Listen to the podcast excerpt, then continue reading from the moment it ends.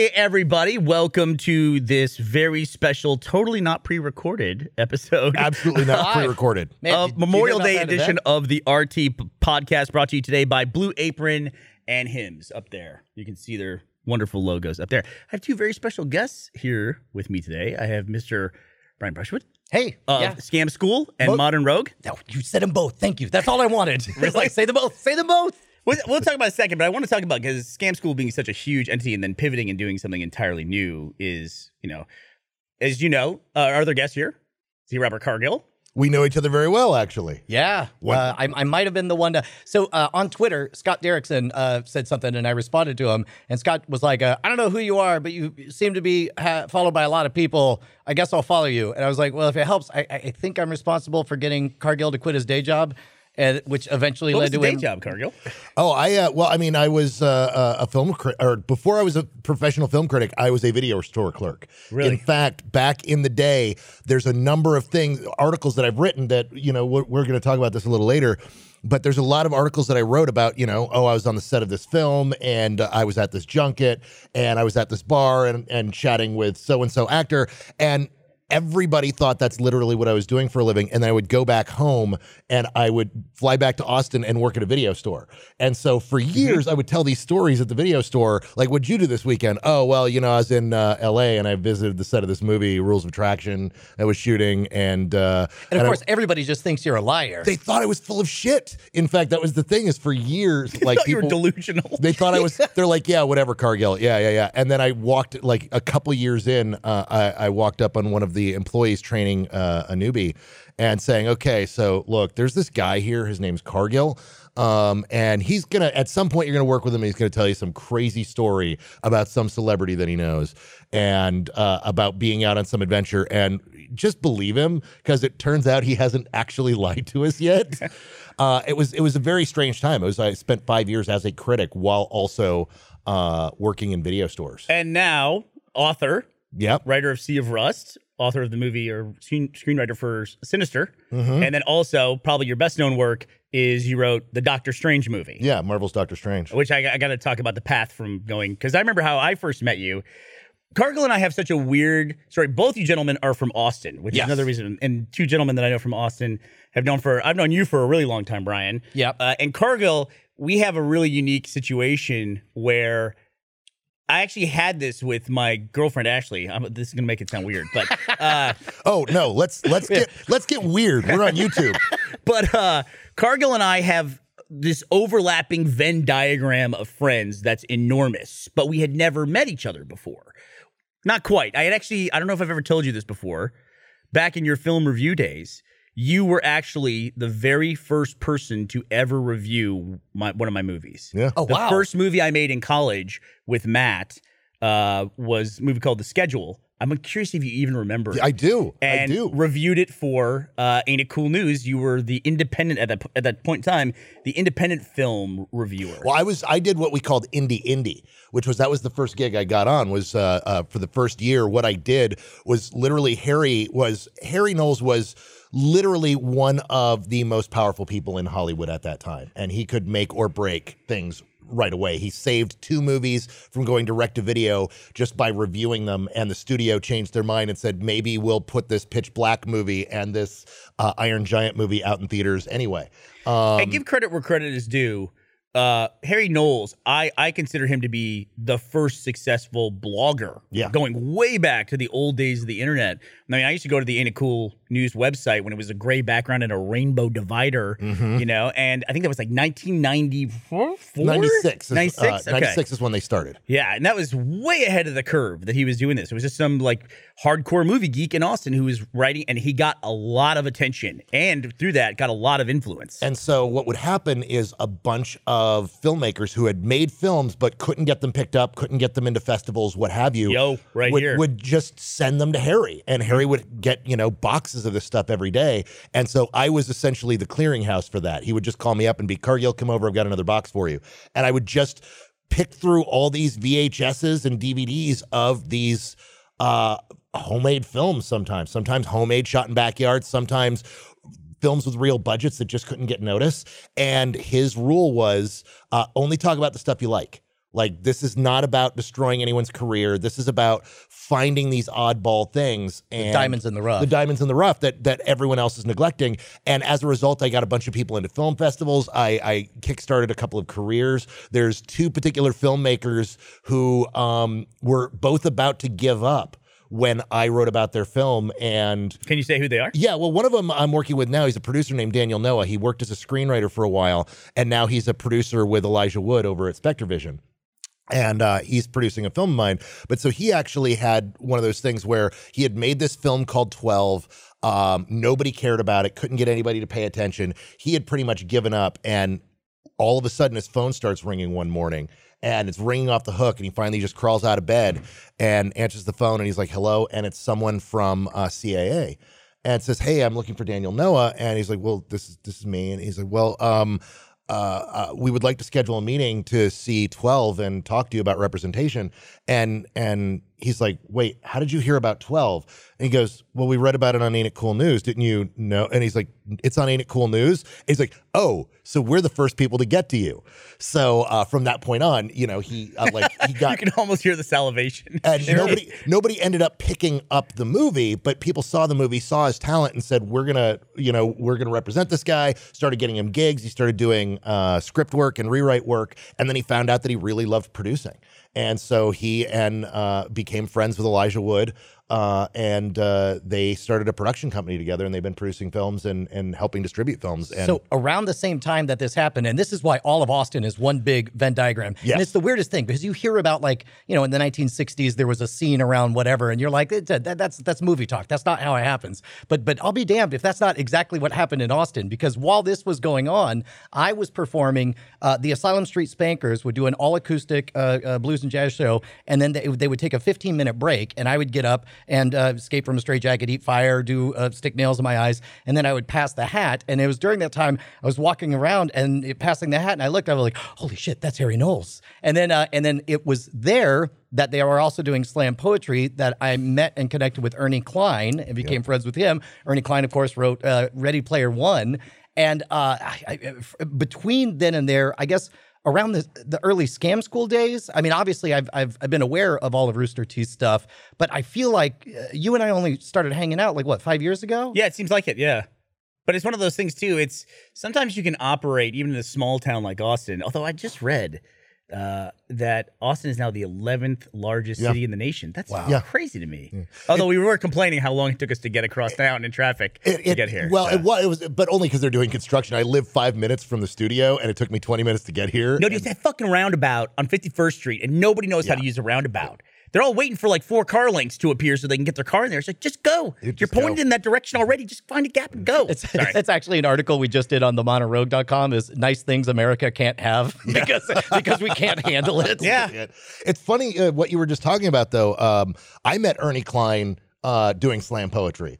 Like we, he, uh, I, I performed this terrible piece, and uh, it was it was so deep nerd for like 1997, and uh, there's only one person in this big audience laughing at it, and that guy comes up afterwards and pats me on the back, goes, "They just didn't get it, man, but but you did a good job." And then he goes on stage, and it's Ernie Cline, fucking blows me off the stage. Like he was, uh, Ernie was the fucking man back in the, the late 90s early aughts when it came to slam poetry Yeah, he, uh, his album uh, Ultraman is Airwolf. Like uh, I, I- I remember the the one piece about how the Millennium Falcon is just the Dukes of Hazzard. Like like the passion with which he would argue geek stuff way before the internet. You know, Yeah. when, when there just weren't the you know uh, there was no YouTube to to to let these rants out. there weren't it, memes did not get passed around like at that point the biggest meme on the internet was that video of the whale exploding like that was the one thing we all passed From Yeah. the 1970s. yeah. like but that's the one thing we all emailed to each other but yeah it's That in the uh, South Park Christmas card. Yeah. The Jesus versus Santa one. yeah. Yeah. It's so weird. I don't think of those guys as being internet guys, but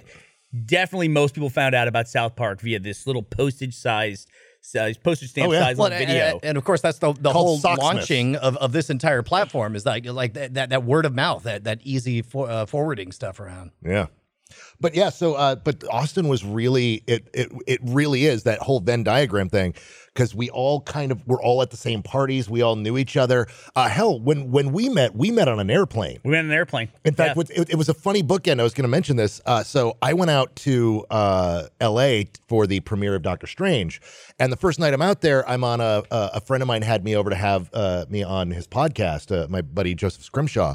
And I was like, we're gonna go to dinner, and we go to walk, and I'm like, I thought they didn't walk in LA. He goes, literally around the corner, and I'm like, all right. And then we literally we walk like 20 feet, turn the corner, and we're at this really great restaurant because he just literally practically lives on top of it. And then I uh, I- get up to go to the bar, and I'm standing next to Max Landis, and we have a lot of friends in common. So I literally go, hey, uh, Max, we don't know each other, but uh, uh, we have a lot of friends in common. Uh, and and he goes, well, I'm Max. I go, I'm Cargill. He goes, oh, Robert C. Cargill. And I said, well, actually, C. Robert, Robert Cargill. Cargill. Uh, but but yeah, he goes, oh hey yeah, you've been sharing love online, like hey, and so we ended up chatting, and uh, and uh, so that's how I got to meet uh, Max Landis, and so that's the first day. The last day, I get on a plane, I sit down, and I feel this tap on my shoulder, and I turn around, and you're sitting there, and you go, excuse me, we don't know each other, but we have a lot of friends in common. You're Robert C. Cargill, aren't you? And I said, well, Did I do that? yeah. And I said, "Well, see Robert Cargill, but yeah." And he goes, "I'm Burnie," and I'm like, "Of course you are. We we have all the same friends, and we've just never been in the same room together." And so, uh, but yeah, so that was that was the bookend of my my big LA trip was uh, two different people who I uh, share a lot of the same friends with, calling me Robert C. Cargill. well, in my defense, uh, in the modern era of knowing you, I've always called you just Cargill. Yeah, that's what because that's what everyone calls me. And also, I we all go back to the old school internet days when everyone had a fake name. Yeah. like Massawyrm, which I still don't. Massawyrm, What yeah. is what is Massawyrm? What is that? Oh man. No, no, no. It was literally just a, a name um, some roommates gave me. I was living in a a uh, uh, a two bedroom apartment with seven other guys. And, like this is early Austin. Like this is It was probably only like three hundred bucks a month rent total. uh, it was five twenty five uh, right over on Lamar uh, across from Threadgill's. Um, It's now a million dollars a month. yeah. Yeah. but uh, but yeah, no, it was literally, and everybody had the dumbest names, and and the worm part just came from. Uh, uh, we played a lot of uh, uh, World of Darkness role playing games, and I would always play uh, uh, a thing called a Fomor, which are essentially these worm tainted creatures. Um, and uh, uh, it was just my favorite part of that universe. and so it ended up just one drunken night turning into some stupid name. And then literally, uh, uh, my buddy, one of the guys who lived there, made me my first email uh, address. And and he Yep. just massawyrm at net uh, at netzero.com. Net zero. Net zero. uh, free internet forever. Remember that? Of course, yeah. Forever. Had to- For three years. So, but um, you had to run a uh, a program where it would show you ads in a bar at the bottom of your screen while Yep. you were on the internet the entire time. And then they had that uh, what is it? uh, uh, Five x the speed over dial-up because it would just pre-cache every website it thought you were about to Yeah. start uh, clicking over to. The, beau- the beauty the beauty of net zero actually was if you actually unplugged the, your telephone for a second and then plugged it back in, that little thing would have a that little bar would have a freak out and would not reconnect after, so you wouldn't get any more ads, uh, and it would save your bandwidth. What uh, Burnie? How what- broke do you have to be to figure that out? You know what I mean? It's I like I don't even want to see broke. the ads. I just got to unplug this thing and plug it back in. But I, I I ended up emailing Harry Knowles my first review with that account, and I hadn't made a name, so he's like, "Oh, well, you're Massawyrm now." Massawyrm, and yep. and a- a- you know, a year in, I realized, wow, I really should have picked my own name because this is stuck. Only Harry gets to use his own name. That's That it. that is correct. what, Uh, what was your first screen name? So my first one, I was when we started Rooster Teeth, I, I posted under the name Busby, but that actually came from that was fairly recent addition. I I used that for the site that Jeff and Gus and I worked on together called Drunk Gamers. I wrote under the name Busby on that. That was my handle. That's what we, everyone had a handle. Handle, yeah, because CB. uh, Man, did you guys ever have CB radios back? Oh, in the so how old do you want to make this podcast? I, I- I mean, I never did CB radios, but I did go on BBSs and a lot of BBS sure, here yeah. in Austin, like Sure. just before the internet took off. And on that those days, and that was the handle I used forever, was the handle Belasco.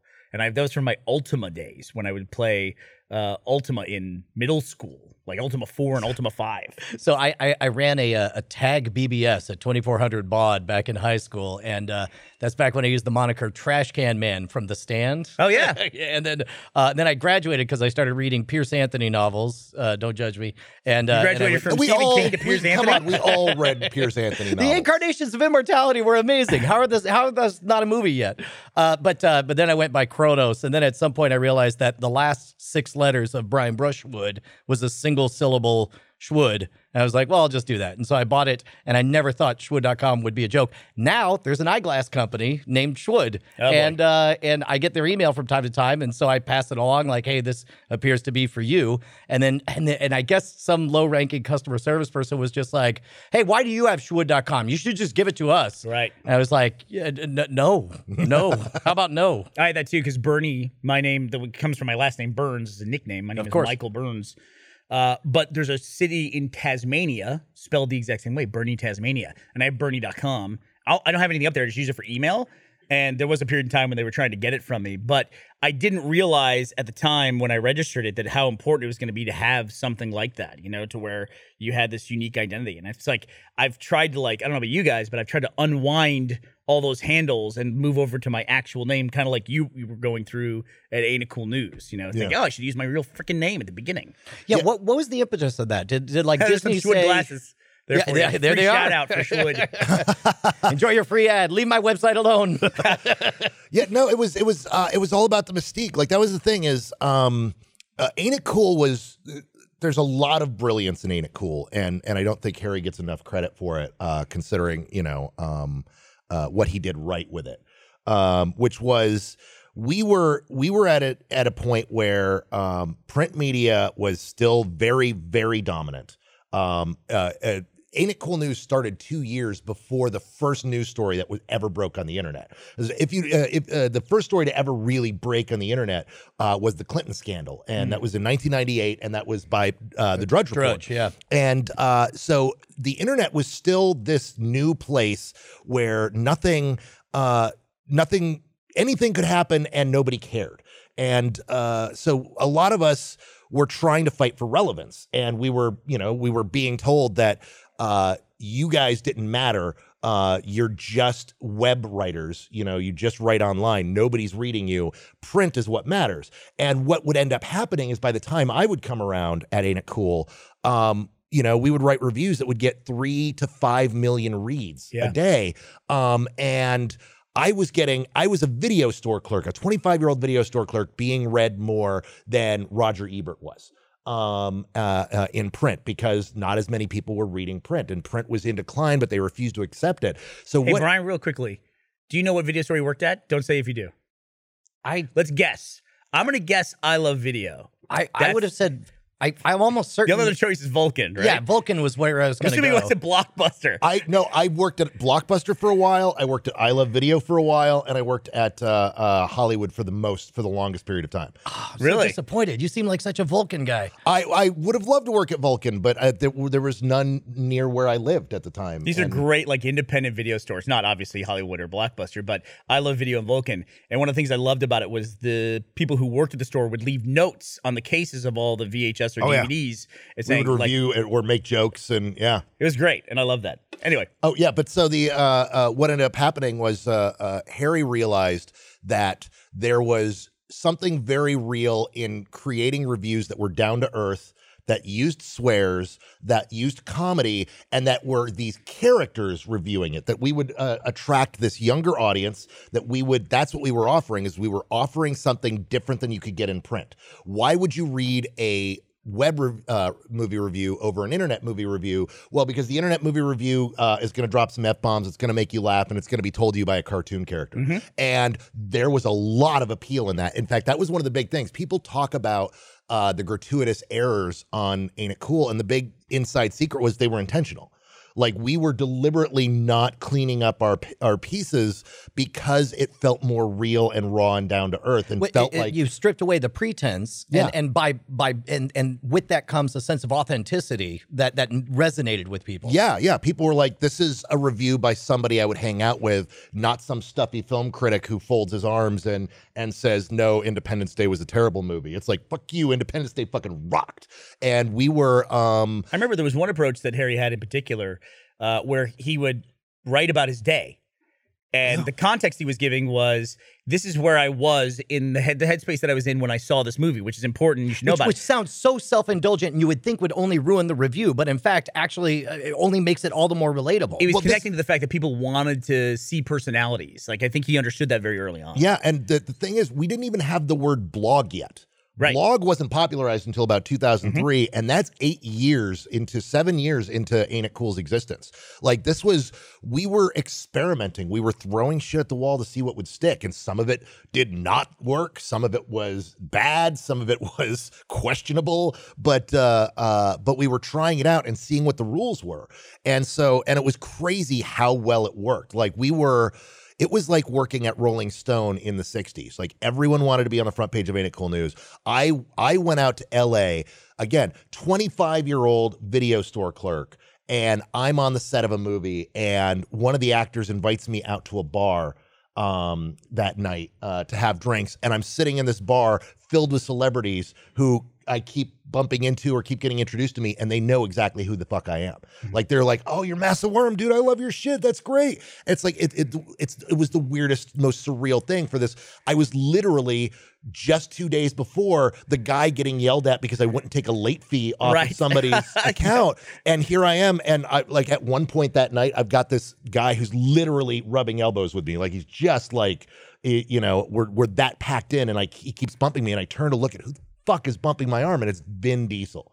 And I knew that he was a reader of the site because we had uh, uh, he had come out to a couple events and he you know uh, both he had two different movies that Harry saved from going direct to video. And so I said oh hey Ben he goes hey man. I said hey uh, uh, I'm Massawyrm. And he goes oh dude.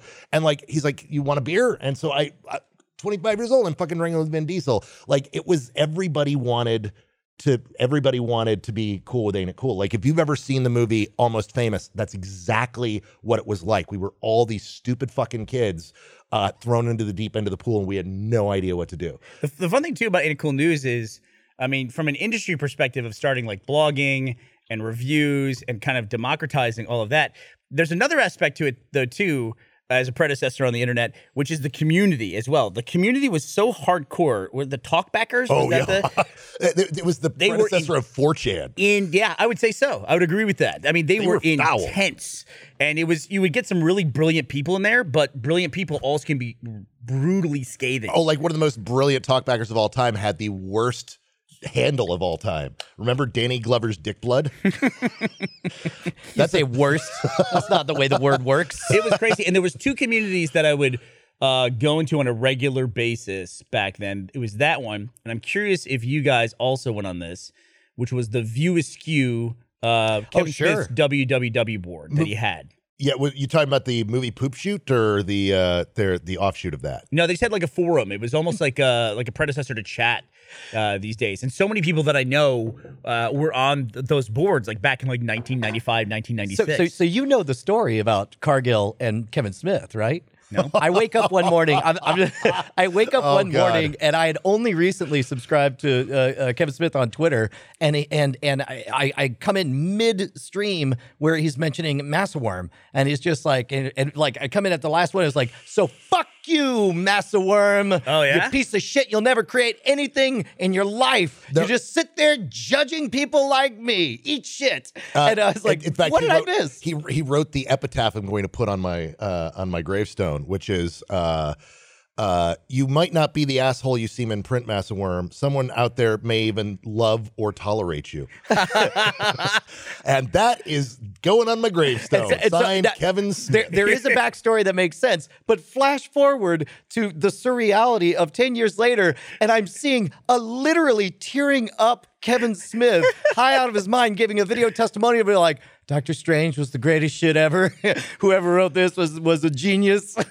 Like, uh, uh, I- what- Dude, he got high and saw it in 4D. Like that's how he watched my movie, and I'm like, yes, that is the win. Yeah, no, he actually no. Long story short was uh, I was working for this place. Uh, so here, let's let me give you a, a quick little rundown of how Brian fits into all this. So I'm working as a video store clerk. I'm doing that for five years. I'm not getting paid to write online. Like I'm not getting paid for any of those reviews. I was literally just doing it for the cachet and for the fun of writing. And we were having a beer at the bar, and he's like, "Man, why aren't you doing this professionally?"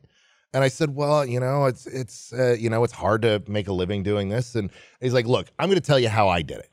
Uh, and he told me a story about how he and his uh, wife Bonnie, uh, uh, Bonnie had said, "Okay, I'm going to give you a year to make this magic thing happen." Okay, wait, wait, wait. She didn't volunteer that right off the bat. Like I, I had a pretty good job working at Dell, designing high-end systems and networks. Whenever sales reps would get in over their head, uh, you know, I would I would help out. But uh, I lived for Wednesday nights when I would do magic at the Electric Lounge, right? And it was only passing the hat, making beer money. Uh, but you have that that that tempting false illusion of well maybe someday maybe someday I'll give this a try full time or whatever. Yeah. And then uh, right around the time I was thinking that I got a raise and it, it was a big raise and I realized oh fuck this is how it happens is the money gets too good and you spend the rest of your life wondering what might have been. The raise was obviously at Dell and not at the Wednesday night show. Uh, correct, correct, yeah. correct. But but but I- but I realized I was like I can I can barely walk away from this much money. If it's any more than this, I will never walk away from it. And so as a result of the raise, I, I went to Bonnie. I was like, I, I don't mind being wrong. I don't mind finding out that it's not in me. What I can't handle is the idea of 20 years from now, me still wondering uh, if I could have made it. And so I was like, I just want one year. We don't have any student loan debt. Just if you'll keep the lights on for one year, let me get this out of my system. Worst case is a year from now, we have 30 grand of debt and we're like every other kid getting out of college, right? And she was like, okay, you got one year. One year later, I'd still made crap money, but by that point, I'd read like 20 books on on sales and entrepreneurship and business planning and all that stuff. And I and I went to her and I was like, I, I, "Look, I it's still not great, but I think we could do this. Quit your job and join me." And uh, the two greatest days of my life were the day I hired my wife and the day I fired my wife, because it's tough, you know, to be working as as a as a as a marital team. But that one year that she gave me to figure out whether or not I could make money as a touring magician uh, was a lifesaver. And so that that was the pitch, uh, the hard sell I was putting on Cargill. and he gave me that pitch and uh, i went home and talked to my wife about it and uh, she was like you know uh, let's think about that. And she thought about it for a couple weeks and said you know what? You're miserable as a video store clerk. You're great as a writer. Um, i believe in you. I'm going to give you a year and I'll work. I'll I'll make the money. You just uh, try to make money doing uh, a film review. And if at the end of one year you're making a decent amount of money, we'll re-examine it and and we'll go on. And so she gave me a year, and within five months, I was making twice what I was making as a video store clerk. And from then on, there was no looking back. And so you know, I made twice that the first year, and uh, uh, and three times that the second year. And by the third year, I was making as much as she was. And I was a professional film critic. And then uh, and then I saw the bottom dropping out of the internet. I saw what was happening and and the way that uh, uh, everything was starting to get gobbled up. Everyone was copying and pasting other people's articles of news. There wasn't, you know, there wasn't that whole, hey, go read this article and then come back and read our um, uh, our commentary on it, gentleman's agreement that used to exist on, uh, in the early days of, of film criticism. And uh, and I was like, oh, there's not going to be a job for me in five years. Yeah. And so I sat down to write my first book, and so ended up doing that. But while I'm writing that first book, I'm I'm hoofing it at all these different places. I'm working at four different movie review places to uh, to to make that living, and one of them was Film.com. And they come to me and they say, "Hey, Cargill, you're you're our biggest um uh, uh our our our biggest uh, Kevin Smith fan here. Uh, why don't you write the fallout about the fallout and aftermath of his whole cop out debacle where he started screaming at film critics?" Oh, this is pretty far along then in This his is career. yeah, this is this is 2010, and But, uh, and, um, and for context, Cargill was telling me like this is a time where it's just like you know how many words you want. Yeah, sure, I'll write it. Uh, uh, uh, and and not knowing when it's going to get published or in what context or with what headline. It's like you know Kevin Smith. Just give us 500 words on on how social media has affected his career. That is exactly what it was. I, I would do this. I called it my Sunday night dump. Uh, in which every Sunday night I would write five articles for film.com and I would just sit down at, at about two in the morning and write until dawn. And I would churn out these five articles that would Do you be. still do that, by the way? Are you still writing it like in the middle of the night? Oh, always, always. Yeah, no, I do. I, I do all my best work in the middle of the night when nobody's calling, nobody's writing, nothing's being updated online. If I want a break, I take a break at about three, three thirty, and check out uh, all my friends in the UK who are waking up on Yeah. Twitter. And that's, uh, but yeah, no, I write in the middle of the night, and it just, I, it, it stuck with me. So t- uh, t- tell me if if I've got the right of this. The the overall gist of what you wrote for the film.com article was basically um, we are seeing the sunsetting of Kevin Smith being known as a director, and we're seeing the beginning of him being something more, and it seems to involve social media or whatever. But I don't think Kevin Smith heard or saw any of that because the first line was something along the lines of. With this tweet, he ended his career as a No, director. no, no, no, no, no. I will, I will actually no. What it, you are misremembering. What it was, what he took issue with was I. The entire article was about how social media. Uh, which was this brand new thing. We still, you know, uh, Facebook was just becoming popular in the mainstream. Uh-huh. Twitter had not become popular in the mainstream. It was still a thing that you know was used by a, a, a bunch of us fringe folks. Um, and uh, uh, and he was humiliating himself in public through social media and telling the type of stories that why would you tell this story in, in, in public why are you sharing this and the, the the gist of it was was that kevin smith's power of what he did was his voice and him sharing these hyper you know uh, uh, uh these these really tight toned down geek references um uh, essays things like that. His opinion his voice was why we watched these films and now he was saturating the market with his voice and he was a, becoming irrelevant. And and i said that you know if he keeps this up he is approaching irrelevance. And it was like irrelevant irrelevant. I'll show you who's irrelevant internet boy. And he flipped tables. And um it was he spent half an hour. In fact I, i'll never forget. Well, that's the basically the entire premise of Jay and Silent Bob. but yeah, so so Kevin Smith got so furious with me, and uh, and then chilled out about it, and then he was re- he was going to show Red State to fifty uh, bloggers in his home. And somebody said, "Hey, you should invite Massawyrm." And he he tweeted at me. He goes, "Ha ha ha! Yeah, no, absolutely. Nothing would show that that's water under the bridge, like having Massawyrm come to my place and watch my new movie. But I understand why he wouldn't do that. So the ball's in his court." And I was like, "Oh, motherfucker!" Yeah. And so I pick up the phone and I call Harry. I'm like, Harry, you've got to pay to fly me out to do this. This is my gonzo piece, man. Like I'm like the story. It's not just me writing about a a, a, a director. It's me as part of the story. E- Every every journalist always dreams of having that one like Hunter S. Thompson crazy gonzo experience. And I'm like, this is it. We got to do this. He's like, yeah, sure, we'll do it. We'll fly out. And so at the end, you know, he does the Q and A, and I go up to him and I'm like, hey man, uh, uh, it's. Uh, uh, good to see you again. Uh, uh, we, you know, uh, I'm Massawyrm, and he goes, "Oh, oh, you're one of those people I got into an argument on the internet with, aren't you?" And I said, "Yeah, I am." He goes, "I'm sorry, man. I do that. I'm really sorry." And I'm like, "Well, can we hug it out?" And he's like, "Of course we can hug it out." So me and Kevin Smith hugged it out, and uh, and and then eventually uh, the career happened, and uh, uh, he wrote a very high crying review of my movie. So all is good. I want to hear the path to getting to Doctor Strange uh, from there, but I do want to say I think we need a word for whatever that regret hangover after internet rage happens. Like, what is that? Like, oh, God, because it feels Because so in the moment, in the, moment, it makes sense, and right? then afterwards, it's always stupid. Yeah. Yeah. Oh, every single time.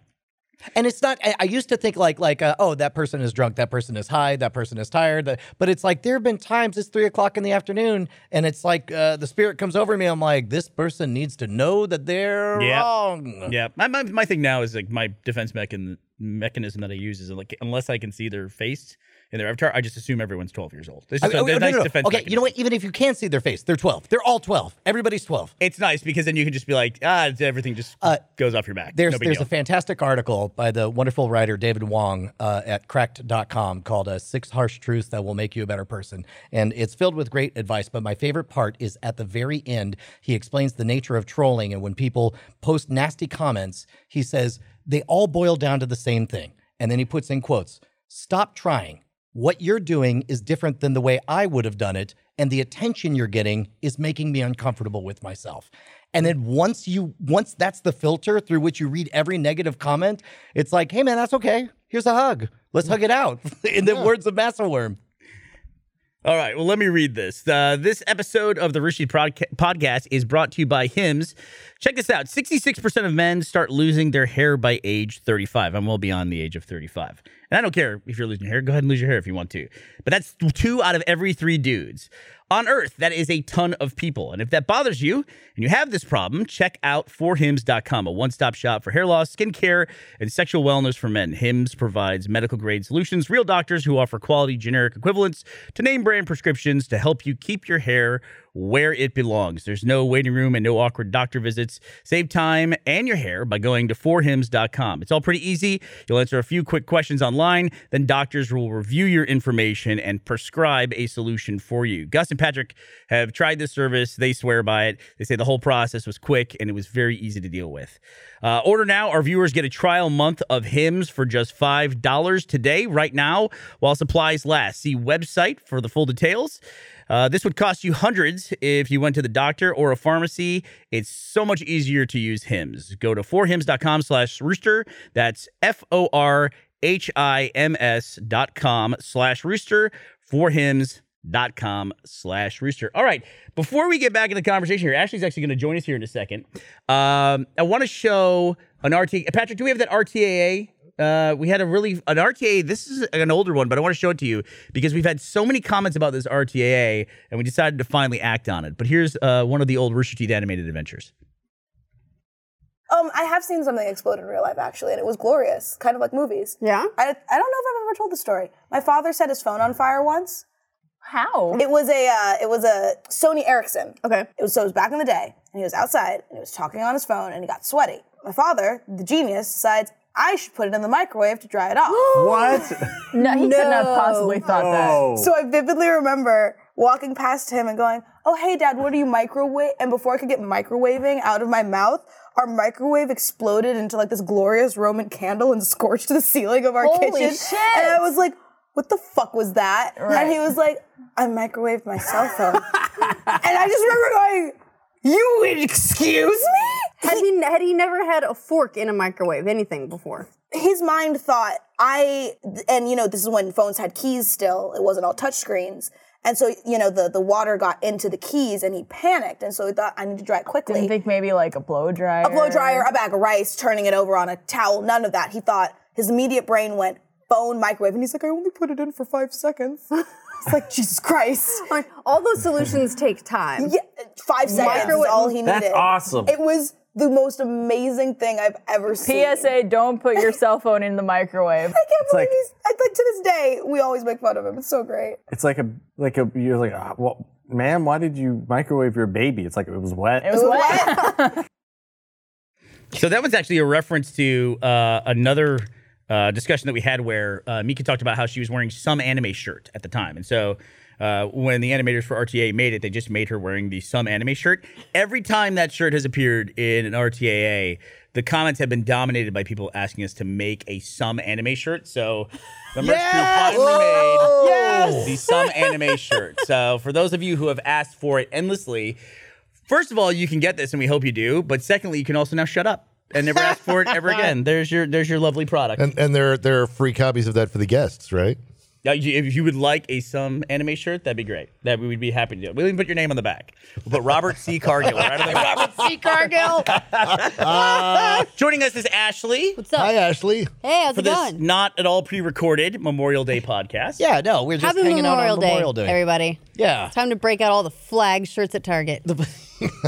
And and knock back a few beers and try to figure out what we're celebrating. Yeah. So listen, did you hear the, how supportive these guys' wives were about their careers in the early days? They were like, they're like, go do it for a year. Don't make any money. Who cares? What do you want to do? I don't know. Something. I want to be a trapeze artist. You want to you, you want to start up a a, a successful uh, media company because that sounds like a lot of fun. That sounds like a good idea. It should, it should do it in 2003, where apparently it's a lot easier. I was, I've been told now. Like it was, dude. It was literally an open door to anyone. Anyone could show up, and as long as you did something halfway interesting, there was an audience because there were so many people online and nobody was generating content. Yeah, but, but but this is also the early days before uh, uh, distribution had been consolidated, and man, is it a different place now. Now, now there Totally. really are. So, uh, uh, in the world of, of Nobody variety, gave a shit about it either. It was like below home video, which Yeah. was lousy. You know what I mean? They said like if your movie went straight to home video, that was a huge insult.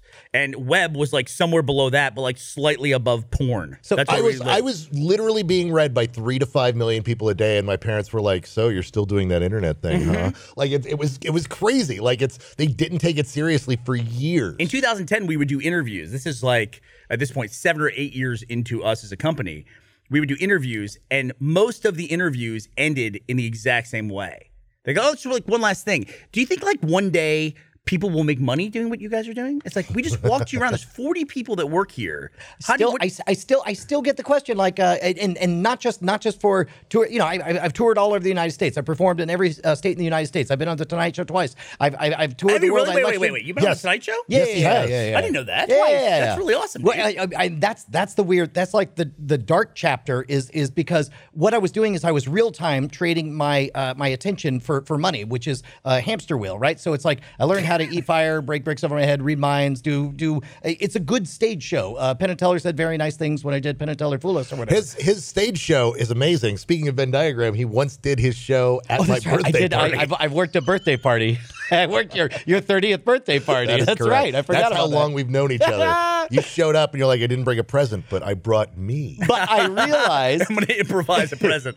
but during that time, I, I- I was getting fully booked. I was on the road 150, 200 days out of the year, uh, performing colleges and universities. Now, uh, how far was nationwide. this in? Was this in the first year you were reaching that level? Uh, no, no, no. Uh, uh, first, first year was maybe 20 shows, then 40, then 60, then you know. At some point around 2003, uh, I leveled out. Uh, I, I hit max bandwidth, and then I was having colleges say, "Well, what else can you do?" And and they're like, "Well, I can come do the show again." they're like, "Yeah, we've seen it. You stick the fire in your mouth. It's very nice." You break the brick over your head. Yes, like, exactly. yeah, we've seen all that. exactly. And so, uh, but then what I uh, what I realized is that after the show, people. This is around the time that um, uh, John Edward was uh, doing his Talking to the Dead People uh, TV show, and everybody would say like, "Well, how does he do that? What's this?" And I would find myself doing like an improvisational. 30 to 40 minute lecture explaining the tenets of skepticism and stuff to all these fucks. Uh, fucks? Uh, folks. Fucks. Yeah, no, you just saw yourself on. TV and you're like, oh my like God, this I'm asshole. so sexy. But I realized, like, oh, well, maybe I could give a lecture on college campuses. So I wrote a lecture called Scam Sasquatch and the Supernatural. And so now I had two shows to do on college campuses. And uh, after about five years of that, I realized I'm still not reaching enough people because if you've if you've ever worked in in the live arts or variety entertainment, there are moments where you're performing for 300 people and it's absolute electricity. You're connecting with them and saying something transcendent, and then they give you a standing ovation or whatever. And then two weeks later, not one person can remember your name, and they half remember that you were kind of funny. And that that's part of the reason that I used to Yeah. do the the guile crazy spikes is because I just wanted something for them to hold on to that they would remember down the road. Uh, and then around this time, you know, uh, YouTube 2005 launches up. So in 2006, I start at least cataloging Life on the Road with uh, Brian Brushwood on the road. And then I had the idea of one of the other things that naturally always happened was as soon as the show was over, the Student Activities Board would take me out to eat, and they all wanted to learn a trick for themselves. They were like, "What can you teach me?" And so after doing that a few times, I was like, "I think this this should be virtualized and and you know." Uh, distributed. So I had the idea for Scam School that I took to Revision 3. And I, at the time, I thought, this will be a good starter gig. I'll get experience. I'll learn how to talk on camera. It's not going to go anywhere. All internet startups fail. Oh, man. And here we are, uh, uh, 10 years and 500 plus episodes down Yeah, the road. I missed that hair. Yeah. I missed that and hair Revision so much. 3 started as. Was it officially an, a video offshoot of Digg, or was it just Kevin Rose? It- it- uh, in it? K- uh, Kevin Rose and a few other uh, Tech TV alums Got it. put together. Uh, uh, they were the founders of it, and uh, in the early days, it was pitched as a tech network, basically a rebirth of you know what what was good about Tech TV because they Yeah. got bought by G4, and there was a lot of people who didn't like the the, the gaming direction of G4. They wanted more tech centric stuff, and that's that's why I pitched Scam School as the only show dedicated to social engineering at the bar and on the street. And so in the early days, you'll you'll notice like for the first 4 or 5 years I never used the M word. I never admitted that what I was doing was teaching magic because oh no, it's a tech network, it's a tech show. I'm teaching you hacking, life hacking, skills hacking. I don't know. Those Scams. are tech terms. Yeah. yeah exactly. Scams. And then, uh, and then at some point, it became clear like there's a lot of young magicians learning stuff, and and uh, by that point, it had been bought by Discovery Digital, and, uh, and now it's part of Group Nine Productions. But uh, the weird part for me is ten years into this is to is to hear so many people say, "Oh yeah, you're the reason I got into magic because I started watching it in elementary school, Hmm. and then now I'm on America's Got Talent." I'm like, "You Oh, wow. motherfuckers!" Wow. you know, it's it's crazy. It's yeah, no, it's it's so weird. Like I'll I'll talk to young film critics and they'll be like, "Oh man, when I was in fifth grade, I was reading your reviews," and I'm like, "Those weren't appropriate for a fifth grader. what were you doing?" And but yeah, no, it's so weird to like how that you know that space uh, created and inspired so many other people, and and and it just keeps feeding. And it it, it, it it's very weird. Like that's how I. I now view these people that I'm a huge fan of, that I grew up with, through that lens of like, oh, you were just somebody just like hoofing it, trying to sell books, and you just I picked up your book, and then I became one of your fans, and and it inspired me to do this. And Guess your question is magic has magic survived in the information age? Because it seems like, you know, growing up watching like David Copperfield and have a special order to make the Statue of Liberty disappear, there was no impression that I had that he was going to tell us how he did it. But now I would imagine that most of the time when people see a trick, their first question is, How'd you do it? And then you said, Well, it's magic. I'm not gonna it's just magic. And they're like, no bullshit. You have to tell me. Like people feel like they have to know how things are done. Yeah. It's just part of our I think- like they're gonna be they're gonna do a three hour read on Wikipedia after they see a trick. So, so here's an honest answer, and I don't normally, I, I don't normally say this in public, but I think that knee-jerk reaction of "I can't tell you, it's a secret" or whatever. I think that is a social construct that magicians say because they haven't put enough thought into coming up with something more clever. And what they don't realize is a side effect of that is it makes you a dick, and it makes them think you're a dick. Uh, uh, uh, Seinfeld had the routine. Every magic routine is the same. Here's a quarter. Now it's gone. You're a jerk. Now it's back. you're still a jerk. Show's over. Right? That's what everybody thinks of magicians, uh, and that's because of this whole. Well, a good magician never reveals his secrets. Uh, whereas, I, I- how little effort would it take to do something with a little more nuance? Do a trick, and then somebody says, "Yes." The knee-jerk reaction is, "How do you do that?" What what they're really saying is, "I am experiencing amazement at this moment. Guide me to more of this experience." But instead, people respond with with defense, and they're like, "I'm not going to tell you, so fuck you." And and mm. and that's why magicians have a bad rep. Whereas, how much easier would it be to say, "Oh, did you enjoy that?" And what are they going to say? No, they just asked you how it was done, and they're like, "Yeah, I enjoyed it." And then you say, "Would you like to see another?" And again, what are they going to say? No. Like like it's so much more elegant, and it dodges that question. Now, if the next day, or three or four days later, somebody calls me on the phone saying, "I think my life has really changed as a result of that card trick," I would really like to know. Can't stop thinking about you it. have you actually have that story. Uh, oh, a number of those Yeah, stories. Yeah, no, but you have that. You, I don't know if you can share it, but let's throw this out there just in case. Can you tell the story about um, J.J. Abrams? Oh, you know I was what? actually hoping it was going to be actually Doctor Strange. Oh no, no, no, Impressed. no! I, and and learn, I can I can tell those stories later, but he No, has no, no, one of you the know what? Screw it. greatest Screw stories tell- I- I- okay. known to man. Okay, so so there. uh, uh, Just to wrap up this thought, I feel Yeah. like magicians would be better served if they learned to more subtly guide people into the next thing, and they didn't meet force with force. Yeah. Uh, it, it, by making. By saying no, I'll never tell you the secret. You make the secret the star of the show, and the secret should not be the star of the show. The secret should be the sauce that makes the story so so so wonderful, right? So separate situation, man. Uh, I know ex- the the exact day. It was it was Father's Father's Day. Yeah, Father's Day. Do- Do you know the exact day? uh, four four years, three or four years it's ago. while it's while the Force Awakens was being shot. Yeah, this so- is the story. This is the beginning of this story. Uh, okay, so uh, we've had on our comedy podcast, uh, Night Attack, we've had Greg Grunberg uh, from uh, Heroes and a number of other projects. And Felicity, thank you. uh, yes, exactly. Uh, a, a, a good friend. And and if you don't know, he and J.J. Abrams have been childhood friends. yeah, Uh, what's the story there? Uh, I- He they- he's in everything. yeah, they literally grew up together. I mean, it's like uh, if, that's if, a good gig. Yeah, right. And Yeah. and so and so. I mean, if I was J.J. Abrams, I'd throw Grunny and everything. He's he's amazing. He's Yeah. he's, he's fun and and funny. So I get a text from a number I don't recognize saying, "Hey, how did David Blaine make it appear in an orange?" And I'm like, "What the fuck is this?" And then it says, "This is Grunny," and it's and then it says, "I'm in England," and then it says, "JJ wants to know." And I was like, "Okay, I'm gonna keep talking to uh, my parents." and then the phone rings, and uh, and and I answer the phone. It's from the same number, and clearly at a bar, Greg Grunberg says. I have a raging schwoody, and I have to know how he did the trick. And I was the like, trick? "What- what- that's what I asked. I was like, "Well, which trick?" He was like, "David Blaine." What do you uh, orange? uh, uh, Obviously. Obviously, you yeah, yeah, he, he said Harrison Ford thought of a card and it was in an orange. And uh, Oh, that's when he kicked him out of his house, right? Yes. Yeah, and that's so- a funny. That's a funny bit. Actually. oh, yeah, I'm not a huge David Blaine fan, but that was. But Funny. here's here's the backstory that you don't know about that bit. okay, so so I was like, well, I haven't seen it, but if he uh, uh, described the effect, he was like, nah, let this guy explain. And then he hands the phone over, and he was like, hey, it's JJ. And I was like, shit, I'm talking to JJ Abrams. And JJ JJ is a magician. He knows his stuff on that, right? And so uh, and so uh, I I get the the broad strokes, and I'm like, okay.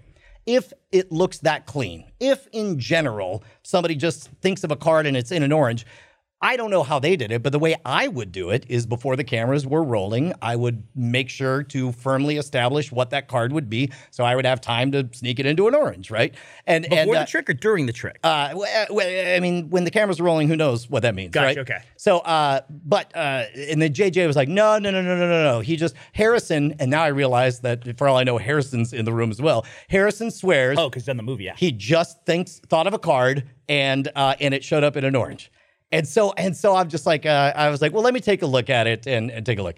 And I watch it, and magicians have this um, uh, thought, uh, the two clean principle. Like there, there's signal and then there's noise. If it's pure signal, for example, if if I were to ask Cargill to think of a card, and then I were to, and he says, you know, the, the Queen of Diamonds, and I were to pull back my shirt, and and you would see tattooed upon my body a Queen of Diamonds, that would be too clean. You would immediately think there's no way that was natural. I have to su- mm-hmm. suspect all this stuff. But if we added a lot of noise, like if I asked you to grab a deck of cards, you shuffle it, you pull out a card, you you could change your mind five times. Yeah. That adds more noise. But when it, when you pick the Queen of, of Hearts and I reveal that it's tattooed on my chest, now all of a sudden it's like I have no idea how that's possible, right?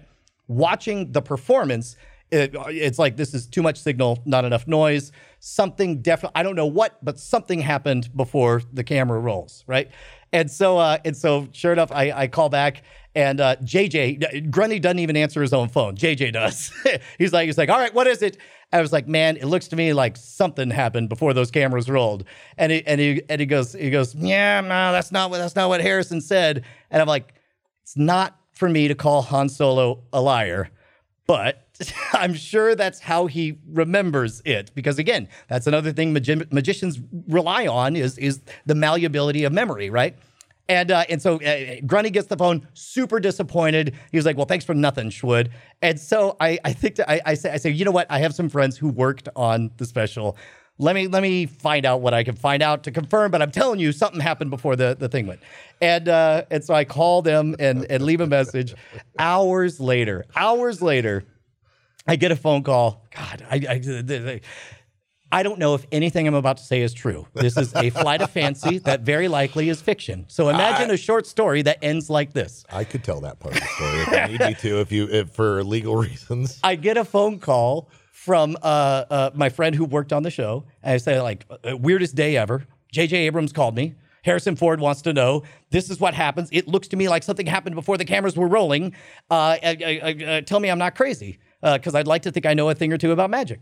And, uh, and the guy says, Well, number one, yes, of course something happened before the cameras were rolling. I was like, But Harrison Ford said he just thought of a card and it was just in an orange. And he says, Yeah, because he was high. Watch it again. And sure enough, sure enough, if you watch that clip, He's high his pupils are larger than his face. He's clearly Han Solo was stoned out of his mind and watched them stoned out of his mind. Watched them put the entire trick together where they put all of the cards in all these various places. Completely forgot that they put the cards in all the places. Thought of a card and holy shit, it's in an orange. I don't know if it's true. As far as you know, what uh, uh, is uh, uh, uh, to Mr. Ford's lawyer, uh, I just assume this is fiction. I've always assumed it's fiction, but that's uh, that's certainly is a satisfying end to the tale if well, it were it true. sounds like that's a trick for any magician coming up is just get everybody in the audience stoned out of their mind. Oh, are you kidding? Uh, that's That- what uh, a friend of mine, Justin Willman, did exactly that on his uh, his uh, Comedy uh, Central special. He went with Doug Benson and did magic for high people at a dispensary. It was pretty great. Can I ask you just a general question about magic? Sure. So, is, is there a is there part of magic that kind of crosses over with hypnotism of like the power of suggestion as well? I mean, there's some tricks where you do them, but you know there's a there's a chance they might not work out, or is every trick I'm going in 100 percent I know it's going to work? So uh, this is a, a idea of skepticism and scientific and magic. This is a cross section here. There's something called the, the Texas sharpshooter fallacy, which is uh, you, you grab your six shooter, you shoot the side of a barn, then you walk over and you paint the target around it, right? And it's all based on the fact that that that timing wise, nobody knows what you were aiming for, right? So uh, uh, in in that regard, uh, hypnotism certainly is in the same boat um, stage hypnotism. People ask all the time if hypnotism is real. And my response is yes, it's real. It's also nothing like what you think it is. And the way I explain it is like if you've ever laughed at a movie or cried at a movie, you have been moved to a physiological reaction by a situation that never happened. To characters who never existed, but you allowed yourself to make them real enough that you felt a real a real thing, right? You And then- okay, Ash? They exist. Does that count for cringing as well? Oh, wait, Because I wait. think one of the most cringeworthy scenes I've seen in a movie lately was when Doctor Strange's hands go through the fucking dashboard of his car. Hmm. That made me like my my butthole puckered. How could for- you do that? Yeah. Oh, oh, there's I did there I did stuff that didn't show up on screen. Like you just you just have to acknowledge that they don't exist, Ashley. I thought it was a they cool, do. I thought it was a cool thing in Infinity War that he had scars all the way up his fingers. That is something we we we had a very long uh, discussion about, and it's something I I fought for very hard. Was I felt that uh, in order for Doctor Strange to work, w- he never fixes his hands. Like that was a thing. Like there was a lot of talk that oh no, he, the reward he gets at the end of the movie is he gets his hand back, hands back, and I'm like no, no. The re- reward at the end of the movie is he makes the sacrifice to be a hero, and at the same time, we don't get to see disability in uh, film and seeing it treat you know see it really with the hero very often and and see somebody represented who suffers from a disability and um and is still one of the most powerful people in the world despite that fact. Yeah. and so i felt that that was really important. And so yeah that was the thing was he would any scene where you would see his hands he would spend an hour in makeup getting the scars put all over his hands even if they only appeared for just a second. Like it was a big thing. And and it was uh But, but I think it's an important thing because it implies a weakness behind the scenes. You know, much Mm-hmm. like a magician projects an aura of authenticity and, and in controlness when really all he's thinking is like, don't pick the, don't pick a black card, don't pick a black card, don't pick a black card. But but you never see that internal dialogue on there. But as, as far as as far as uh, hypnotism, Yep. uh, there is clinical hypnotism and then there's stage hypnotism. And you'll notice that a stage hypnotist act is basically like an ascending ladder of increasing social pressure. Right. So, uh, for example, if I were to say, hey, right now, take off your shirt and dance like Lady Gaga, you would think that would be very painful and uncomfortable for me to do And then he socially. would totally do it. What's up? How you doing? but are, are we all doing that is that I, I i mean i'm down Uh, th- think of it as like water always goes downhill. Uh, this is the same trick I use on any time I get somebody on the phone and I'm trying to do a customer service thing. I understand like never ask a yes no question because if they can say no, they'll say no. So instead, what you do is you make the easiest solution for them to do the thing you want them to do. And that's what that's the social contract. The more people who show up to a stage uh, hypnosis show, the better the show is Yeah. because the social pressure is so great where where somebody's like halfway through the show it's like, well, I already pretended uh, that I was hot or cold or whatever and it's like, you know, do I really want to suddenly admit that that that this isn't working? And again, you can talk yourself talk yourself into a state of mind where you do feel like uh, or Yeah. or you'll half remember. It'll be like a half remembered dream when somebody says you won the lottery and you act out so vividly the reaction of winning the lottery that later when they say like uh, oh where's your lottery ticket? Much like if you dreamed about winning the lottery you'll you'll have a brief flash of like oh wait oh no no wait that's right. That was that was the stage show. That wasn't a real thing There's So- also that that social pressure, but also then the audience also escalates where they start laughing harder and harder, and that's the kind of thing where you do feel an obligation. Like I think there's an innate performance in each of us, you know, or innate performer, I should say, where once you start to get those reactions, you just kind of start to lean into it even more. It also seems like the first part of every hypnosis show is a vetting process of like, let's get rid of these people who clearly aren't going to play along. So there's a second phase too. First is the vetting process where it's like you need to make it clear that you're sifting for people who are going to uh, be malleable and cooperative. Uh, and you'll also notice a slow shift in language. Early on, they'll say, they'll very carefully say, let's pretend we're cold. How would you act if you were cold? How would you act if you were tired? And blah, blah, blah. And then, and then it's like, how would you act? Just uh, let your body relax. And, and when I say sleep, I want you to enter this state again. So now what you've done is you've sort of set up a programming loop where the word sleep equals let everything go loose. And then at some point you stop saying all that preamble and you just say sleep. So the visuals you get later on are and, and again because memory is so malleable, you're able after the fact you won't remember all the lead up stuff. You'll just remember somebody being halfway through and then saying sleep and then they just collapse down. I'm That's most also fascinated. Did you guys see the power of suggestion? I think is incredible to me. Did you, you? There was this big viral thing last week about Yanny or Laurel. Yeah. Uh, they played a video or an audio clip, and people heard Yanny or they heard Laurel. I'm sure you guys know all about it. Why do you keep saying Laurel twice? I know, right? yeah, sorry. Well, I'll, I'll try to say it in uh, a different the, the better one is the the green needle or So that's what I was going to bring Yeah. up was the Green Needle one, which I think is way more fascinating. I agree. I think that's Yeah. much much better. But that didn't work for me. What? Yeah, it didn't work on her. I heard like green brain thingy. Well, explain what it It is. was, it, so it was. Uh, this is an audio track. It's kind of like the Laurel Yanny thing, except the difference is you will hear whichever one you want to hear. If you so you think think, of I it- want to hear this one, you then hear it. Well, it, it works exactly the same way as uh, in the 90s, there was this crazy thing that happened with a Teletubby doll.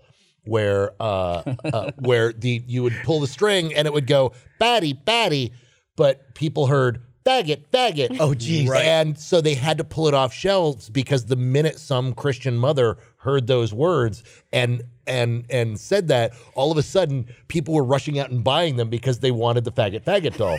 And it was and it was a very weird thing where when you actually listen to it, it's like that's not what it's saying at all. Like it doesn't Well, that was weird too because it was this, this whole conspiracy theory that it was pushing a gay agenda because the upside down triangle on Yeah. Tinky Winky, I think it's Tinky Winky. I, I want to pretend like I don't know who that is. Do you, Uh, but do you know the name of all of them, oh Burnie? God, I couldn't even. I just think I just know Tinky Winky. So we uh, we did. I didn't have, episode- I Is didn't that- have kids at that Is one of them. Pinkie Pie? Uh, we did an episode of the Modern Rogue But why would you about. use that word if you're pushing a gay agenda? Why would you just slur like that? Doesn't No, no, no. It's, it, it, it was it was absolutely ludicrous. But Yeah. it was one of those things where it was one of those first internet things where you could watch the video online and, and listen to it, and Yeah. it was like, oh, that's that's not what it's saying at all. Like this, what is what is everybody? But everyone was hearing it when you tried to listen to it. so, uh, But this did- one was if you think brainstorm, you hear the word brainstorm. If you think the words green needle, you hear green needle. which is so And it works amazing like because green needle has an extra syllable in there, and yet somehow you hear the syllable, the third Yeah. syllable I've- on there. I've heard both Yeti and Laurel. Like depending on So what have I. time of day it was, I heard something else, and I'm like, I actually for a while was searching around to see if there were liter- if this was a big hoax, and there were literally two different did the file- same thing. audio files that I was did the exact same thing. Look, I did that with the internet dress as well. skepticism's healthy. So What's the- that? Internet skepticism's healthy. Oh God, no kidding, right? I mean, These yeah. are all really good examples of what they call priming. We did an episode on backmasking on the Modern Rogue, where we played just some uh, random uh, a random track by a, a local band named the Draculas, and we played it backwards. And it's like uh, this is nonsense sound that means nothing. He's like, "Great, now I want you to hear these lyrics." And he said a bunch of lyrics, and then sure enough, once you had that filter, that lens through which you watched everything, it was like, "Yeah, no, I hear it plain as day. That's amazing." Brian Brushwood is the devil. Exactly. The devil. The devil. So, so you use basically verbal or contextual uh, clues, basically, to have Think the about the- person who is listening to it perform some kind of action. You're like planting that seed. Right. What a great time to bring up this episode of the Rooster Teeth podcast is brought to you by Blue Apron. How does free food sound? Great, right? Blue Apron is offering our audience their first three meals free. That's right. Free. When it comes to dinner, let Blue Apron take care of the planning and shopping. Just do the cooking and eat the great food. Enjoy delicious meals like popcorn chicken with sweet chili cabbage slaw and cumin spiced wonton noodles and vegetables and peanuts. Each recipe is ready and on the table in 45 minutes or less with incredible ingredients and chef design recipes. Blue Apron gives you your taste buds a great new experience. Ashley and I would love to use Blue Apron, but Gus takes all the Blue Apron every single time it shows up. Do you have some? Right now? Yeah, what's up? What a coincidence. What's All right, Blue Apron offers 12 new recipes each week. You can pick two, three, or four recipes based on what best fits your schedule. Blue Apron uses only G- non GMO ingredients and meat with no added hormones. They deliver fresh, pre portioned ingredients and step by step recipes that can be cooked in under 45 minutes right to your door. The menu changes every week based on what's in season and is designed by Blue Apron's in-house culinary team. Check out this week's menu and get your first three meals free at blueapron.com slash roosterteeth. Don't pass up three free meals. That's blueapron.com slash roosterteeth. Blue Apron, a better way to cook. I can't believe we're actually going to get a Blue Apron meal, you and I. Oh, hell yeah. yeah. I keep track of their menu. It's pretty awesome. So that would be a great. That would actually be a great viral thing for a, a company to do. Is use their like this green needle uh, brainstorm thing, but with their actual trademark name of some kind. Man, you, but, but then you'd have to find something like super controversial to light it up on Reddit uh, uh, that it also sounds like. Oh, I read a crazy story just recently. You guys know about this when Clear Pepsi came out. oh, is this about Tab? Yeah, that Coca Cola when they were introducing uh, Clear Pepsi, Coke decided to put out Clear Tab at the same mm-hmm. time and I remember that. intentionally poorly marketed it so that it was basically a brand designed to die and drag down Clear Pepsi with it. By a power of association. Yeah. Wild. Isn't that wild? And it worked. Dude, And I, well, I you know really want to get into sucked, but, corporate yeah. espionage. It sounds like a lot of fun. You know, you know what was a- actually I feel did the most damage to Clear Pepsi.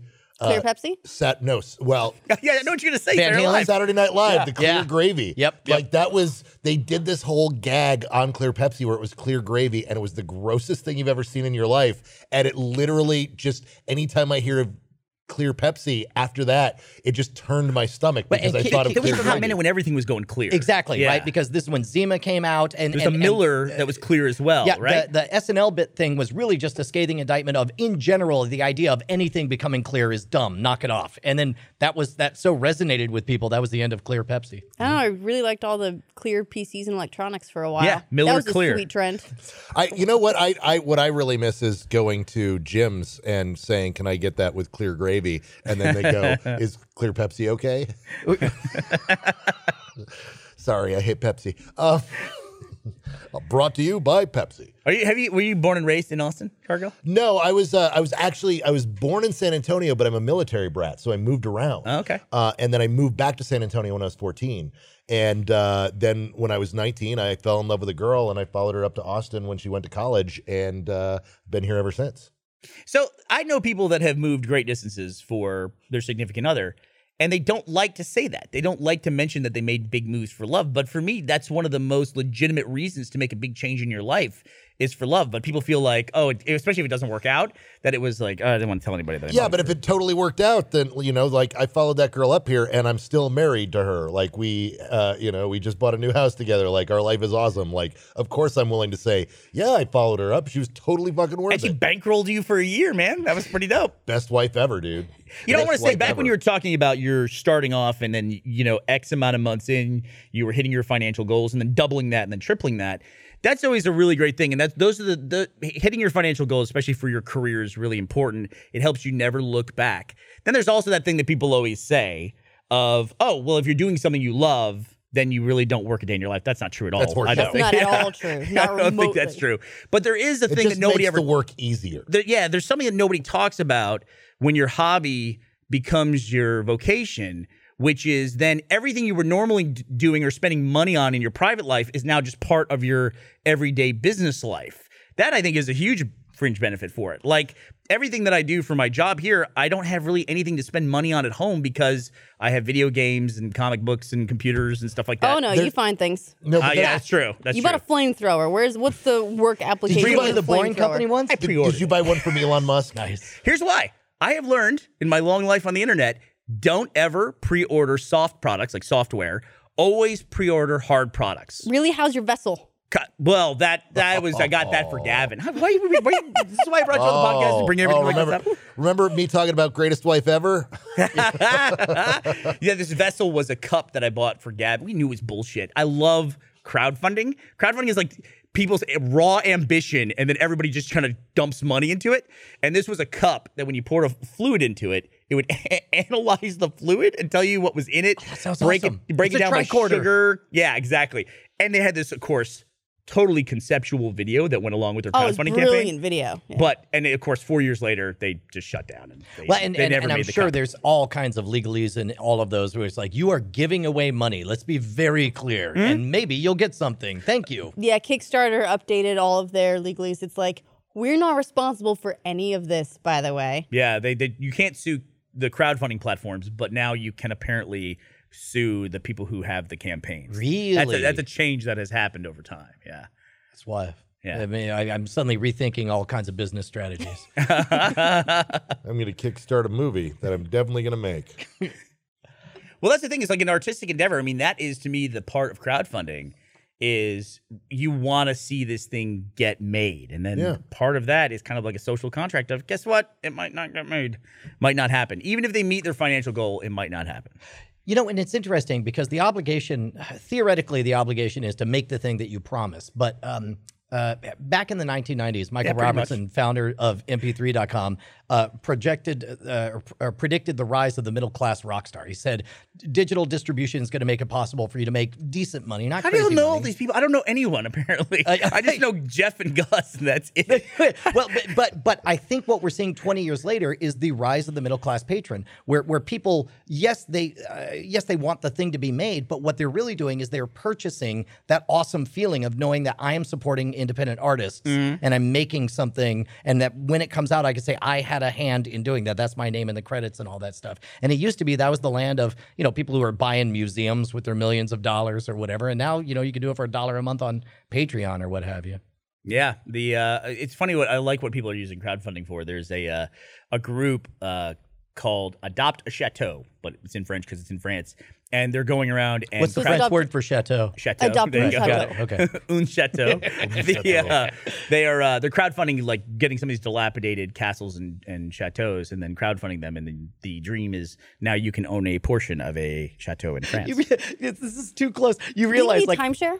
yeah, Would you timeshare a castle? yeah. You have to show up in full armor, but yeah. It's it's I, I have a thing like that where I actually uh, uh, I I'm a Scotch drinker, uh, a heavy Scotch drinker at times, and occasionally I buy Laphroaig. Ah. Oh, every, boy. Every bottle of 18 year old Laphroaig comes with a free uh, one foot by one foot plot of land, uh, like Is a that true? deed. Yeah, it comes with a deed to one foot by one foot plot of land in in uh, Scotland. You get like twelve of those, you get your seven friends back So together. yeah, and no, I live on bought it. enough. I've apparently bought enough scotch that I can pitch a tent somewhere um, and be like, "Get off of my land." Laphroaig is brutal, dude. It's well, as my wife says, it's like drinking band liquid band aids. Okay, I had a guy in Spec's ruin uh these what these Islay scotches. Islay, yeah. Islay. Is that what yeah, it is? Yeah, oh, man. Yeah. Oh, do I know my Islays, my friend? Yeah, it's it, it- I liked them. I had tried Lagavulin and I enjoyed it. Yep. Uh, and then I was working my way up to Laphroaig, but that is it's hardcore. I Yeah, think it's- you it- had me Laphroaig drink isn't some playing around. Laphroaig. I told you that I uh, enjoyed Scotch, and you were like, "Here's some I can fix Laphroaig." that. yeah. Now I don't really. but a drink guy in Spec's was, Uh, well, was talking let to other customers you and said my the band friend aids thing. Bunnahabhain. Wait, wait, wait, wait, wait, wait. Oh, okay, okay. I, I, I didn't realize that you were on the Scotch whiskey train. Uh, are you familiar with the Whiskey Vault uh, right here in Austin, Texas? No. Uh, uh, Wizard Academy is a is a I'm business that academy. I, went out there at your recommendation. Ash and I drove out to this wizard tower. Yes. Out in Central Texas. All they did was That was Brian that sell- told me about They it. were selling some crystals and.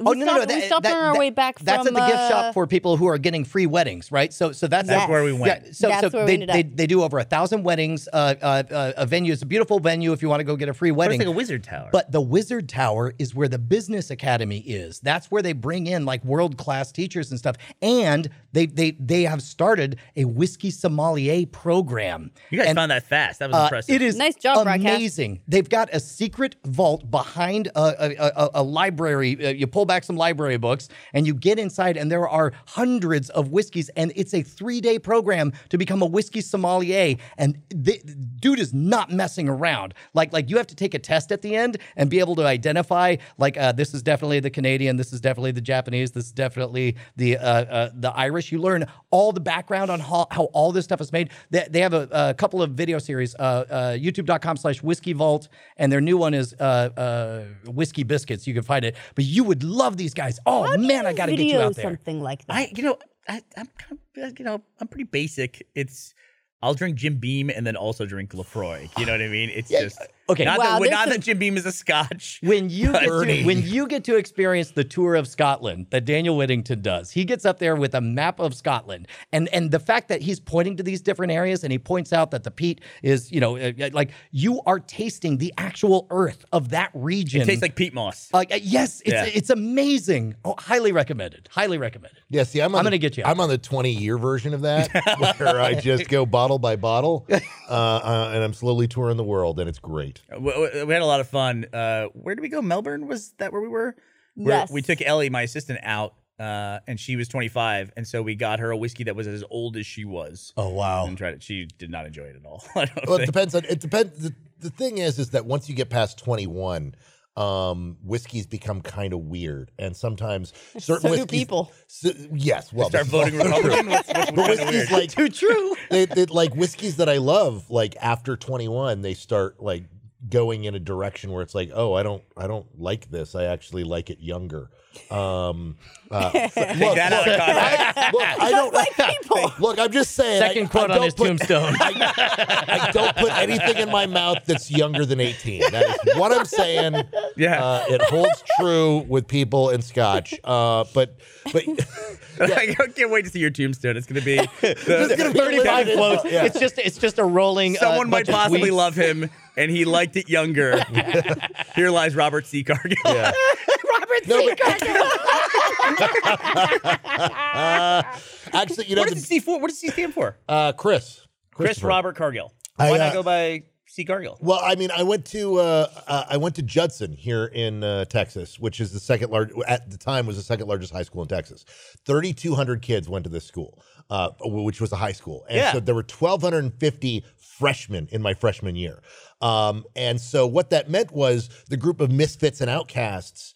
Uh, that you'd have at any school that would be three or four kids strong. There were 30 of us. Yeah. And so, you know, it was You unionize. Start a gang. well, well, well, but that's the thing is that what was weird about it was you know it was normally you would be something of a social misfit at your high school Yeah. being into these certain things but there were so many of us that we instead got properly socialized while being nerds and so but there were four kids in that group named chris and so people would be, you know, my close friends, the people who would take a bullet for me would be like, hey, Chris Cargill. Hey, Chris Rogers. Hey, Chris McCoy. Like they would just be, hey, Chris. Yep. And, and you hear your full name so often, you just get to the point where you're like, you know, dude, just call me Cargill.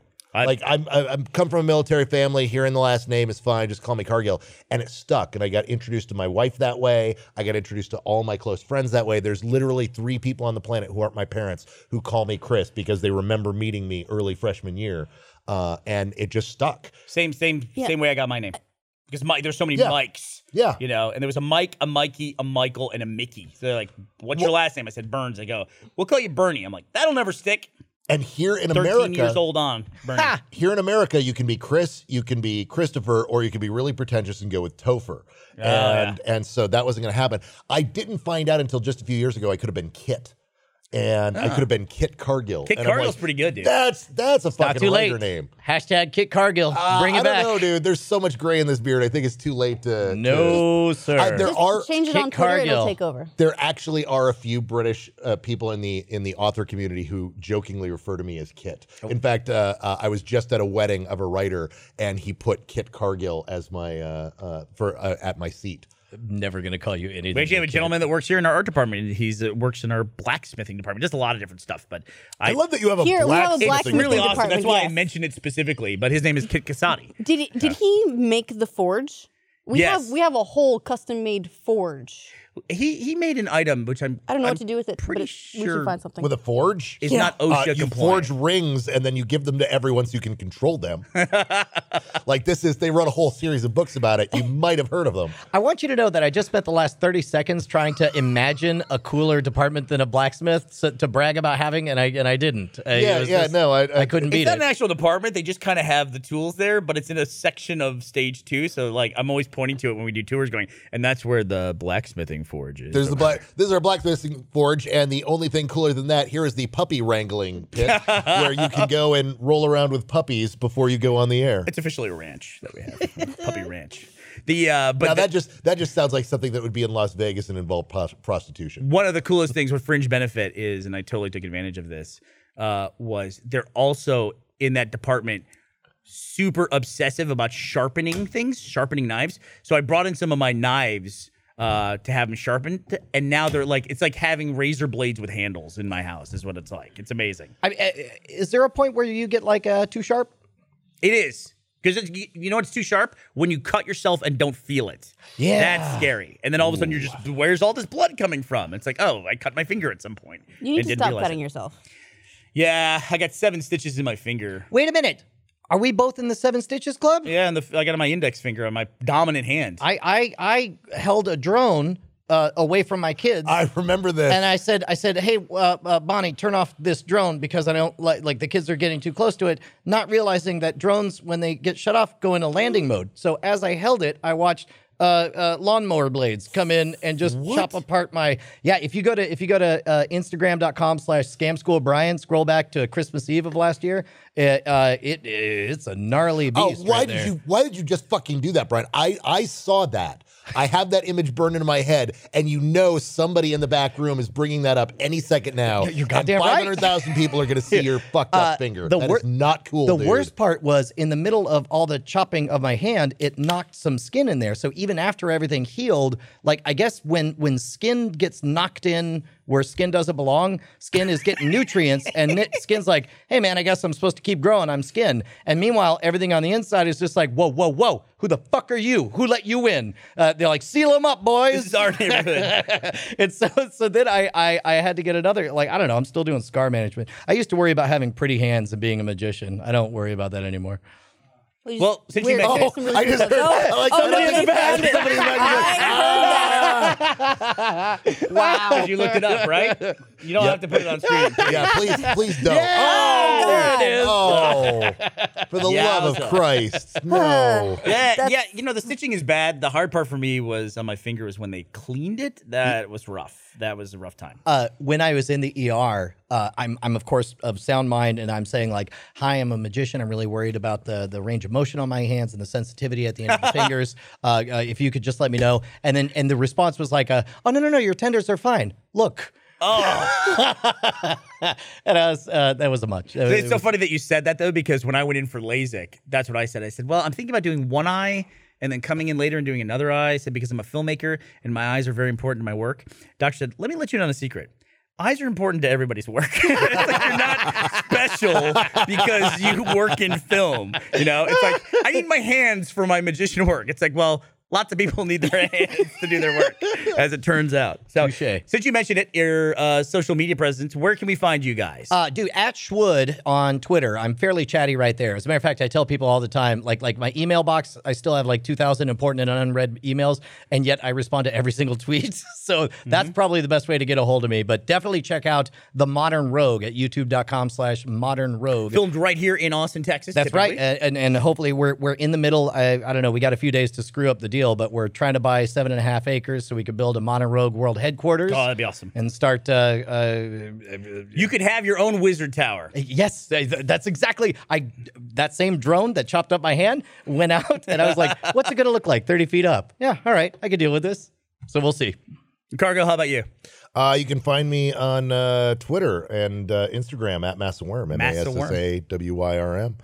W Y R M. It's funny. I remember this for after all these years because getting It's- our getting our movie reviewed by you was so important to us. The and literally like it was important to you, and I was a 25 year old video store clerk. Like Yeah. this is the it, the world is just a weird fucking place, dude. Well, we spent so much time. I always say the independent film world back then was it was you would make spend a year making something, you'd make a movie, and then you try to get to an independent film festival, which essentially was the process of trying to convince about six people to let you show your movie to about 200 people. The gatekeeper, and that's how it worked. And it's like, and you just hope the right one, maybe one person out of the 200 who watched it in the theater, that would be the person who changes your life. And then while we were in the middle of that process, we started putting videos online. They started going everywhere. It's like, why are we doing this other thing? Let's let's just do this instead. But I also we haven't mentioned yet. Sea of Rust, you were nominated for a Clarke Award. One yeah, of the Arthur C. Clarke Award. Yeah. thank you. Uh, fun fact: first book nominated for the Arthur C. Clarke Award with the words "Robot Dong." Congratulations. also true. Yes. Uh, yeah. No. It's uh, it. It was a. It's a very. Uh, it's, it was a passion project book. It was one that I pitched for years to people, and and I they were like, "Well, what's it about?" Well, it's a post-apocalyptic robot western. Uh, dude, no, no, I, I- you're telling it wrong. Let me tell you, as somebody who loves it, uh, it's great. It's great. Uh, the robots won, and humans are irrelevant, and they're a, a far back, distant memory. I can and, see it. And it's it's it's people uh, fighting over the bones of civilization. It's it's uh, and and you think of them as people, even though they're all all artificially intelligent machines. I, I right before we went live. I confessed to, to Cargill that you know a lot of books don't stick and kind of haunt me, but the world of Sea of Rust definitely, definitely does. Well deserved on the uh, award Thank nom. you, dude.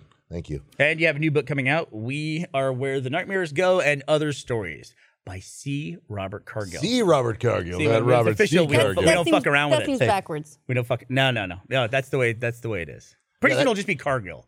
That's at this point in your life, you could just go straight to the one moniker. Well, that's what people who know me call me, Yeah. which is what's great because that's how I can always tell, like in a business email or something, if I really know someone or not. Because they'll be like, "Oh, Robert," and I'm like, "We've never met." I, I, I'm going to out you on this. Uh, uh, Cargill confessed that that's that's where the Beyonce joke in uh, in Doctor Strange came from. That is exactly where that comes It- from. like like that's some of his material. Is he's, he's like, who are you? I'm Cargill. And like, oh, like Cher, Madonna, Cargill, and then that's that's how through that moment that showed up in the movie. Yeah, all the time. And we were trying to find something for Wong. And uh, uh, Wong in Marvel Comics is just called Wong. He has no last Yep. name. And uh, and so Scott and I were trying to find something that would really kind of work for him and could be funny because you know you, this is these these are Marvel movies. They're family movies. They're they're supposed to be fun. As much as there's a lot of heavy stuff that goes on, you have to laugh. You have to have a good time. And so we're like, we need something here. And I was like, well, you know, I have this thing that happens to me all the fucking time. And and I told Scott, and he about fell out of his chair. He's like, people really do that to you. I'm like, literally once a week. This happens where someone's like, oh, because you meet people and like, oh, hi, I'm Cargill. Oh, that's an interesting name. Cargill, what? Oh, just call me Cargill. Oh, what like Cher? oh, what like Prince? Um, and people, uh, uh, millions of times, people have referred to me as the artist formerly known as Cargill. Uh, like, and so I thought that was. Uh, I thought that might work, and Scott just thought it was so fucking funny that it stuck. And so all the Beyonce stuff, all the stuff in Doctor Strange about that, that's just all about my name. After writing Doctor Strange for the standalone movie, was it weird to see that character written by someone else for uh, Infinity War? Very, very like seeing Doctor Strange wasn't so much seeing Wong because Wong was a very personal character for me. I, I've always been a big fan of Wong. Uh, I'm, a, I'm a big fan of, of the Doctor Strange comic, and I have been Yeah. since I was a kid. When I was 13, I daydreamed about getting to write a Doctor Strange movie and lived my whole life going, no one's ever going to let me do that. And so when I, I never thought anyone would make a Doctor Strange movie. Period. I, I didn't either, but uh, um, you know they they tried a couple of times. They had a TV movie. They uh, uh, there was a uh, attempt by Charles Band to make one. He lost the rights, renamed it. It's called Doctor Mordrid. It's delightfully terrible. Uh, but so I get a call from Scott one night, and he's like, "Hey man, you know, um, there's a company that wants us to make a superhero movie." And I'm like, "Scott, what what superhero are we right for?" Honestly, and he goes, "Doctor Strange," and I'm like, "Fuck." That's the one. I'm like, all right, I'm in. I'm in. I'll do this. And uh, but Wong was always a great. Uh, So they said Iron Man, you've been like, fuck off. uh, well, Iron Man, especially at that point, they had they had done so much with Iron Man. We weren't right for Iron Man. The type Right. of story that we like to tell wasn't right for that. Um, you know, writers kind of pick a niche and and kind of have their their thing that they do, not necessarily genre, but Yeah. you know, Scott and I like doing uh terrifying things. We like dealing with, you know, big ideas. We like philosophy. We're we're both huge philosophy nerds. And so, you know, certain like if if they had called up and said we want you to do a Batman movie, I'd be like, we're not right for Batman. Like I love Batman, but I I mean the Batman story I'd want to write is not the type of thing you'd want to do. Like Spider-Man, well maybe if we played around with Mysterio and made it really creepy. Which, by the way, I was amazed There. that Mysterio is going to be potentially the next villain. We've been asking for that for 20 years. It's about time I, that I, I've been asking not for that, but after them na- knocking it out of the park with the Vulture, Yeah. the, the Vulture was the most cartoonish uh, villain of all time, and all of a sudden, best best villain He's in the history. I, I'm still holding out for a great rendition of uh, Mr. Mxyzptlk. That's the Uh, one that's no. Never. so many of those like old like Silver Age, Golden Age villains are just like you can't touch him, But apparently, you know, You, are you looking forward to the Bat-Mite movie? Is that what's happening next? Well, I've always felt that way about the Joker. It's like if if you can accept the Joker, who's basically an evil clown character, Mm-hmm. and everyone he's a beloved villain. If you can suspend your disbelief that this like silly jokester villain clown character is evil and scary, then you should be able to suspend it for just about anything. Yeah, yeah. Well, but the the uh, the the thing with Wong, what I found, uh, going back to that initial question, uh, the thing that I find so fascinating is that what's amazing about Wong is he's what grounds Doctor Strange. Uh, Doctor Strange is this guy who spends all this time in this weird cartoonish world. Like Yeah. he he'll just go out and be gone for seven minutes, and really he's been in this dimension for two years, and he comes back with this huge beard, and he's been dealing with nightmarish things in in you know worlds of non-Euclidean geometry, and there's Wong bringing him back, and he is the grounding um the thing uh, uh grounding this this character and bringing him back to humanity and he's his connection and so i've always been fascinated by this guy so i was like we have to get him right and especially since he had such a complicated history because he started out you know as a manservant and uh you know in in an era where harkening back to oh yeah he had a chinese manservant right. was Yeah. Oh that's an acceptable part of storytelling and now it's really not. And how do you how do you correct that injustice and get the character right at the same time? And so that was like one of my big focuses. So being able to humanize them with that that uh you know that wong uh, element was a, a a big thing All right, so I, I got a question, and you might have to recuse yourself on this, Cargill, because you may know something that I don't i know. recuse myself of and, everything and everybody else may not even know what I'm talking about. But in an age where they managed to pull off the Avengers, where they managed to pull off uh, uh, Infinity War and all this stuff, um, is it is it possible that we could see? Uh, the Secret Wars 2, Beyonder, trying to figure out what it means to be a human thing. did the first one, right? Uh, well, the first one was the Beyonder, like, like give me all your heroes Come and to fight. become, you know, Yeah. and go fight. But then Secret Wars 2 is like, I don't know, you guys seem cool. Let me try to be a human. So it's so weird. It's yeah. so I've bad never, wonderful. I can honestly say, I've never heard the word Beyonder spoken anywhere near Marvel I would Studios. love it so much. well, It they changed a lot of the stuff, the the motivations in Infinity War. Like Yeah. Thanos is they they made him a little more mainstream.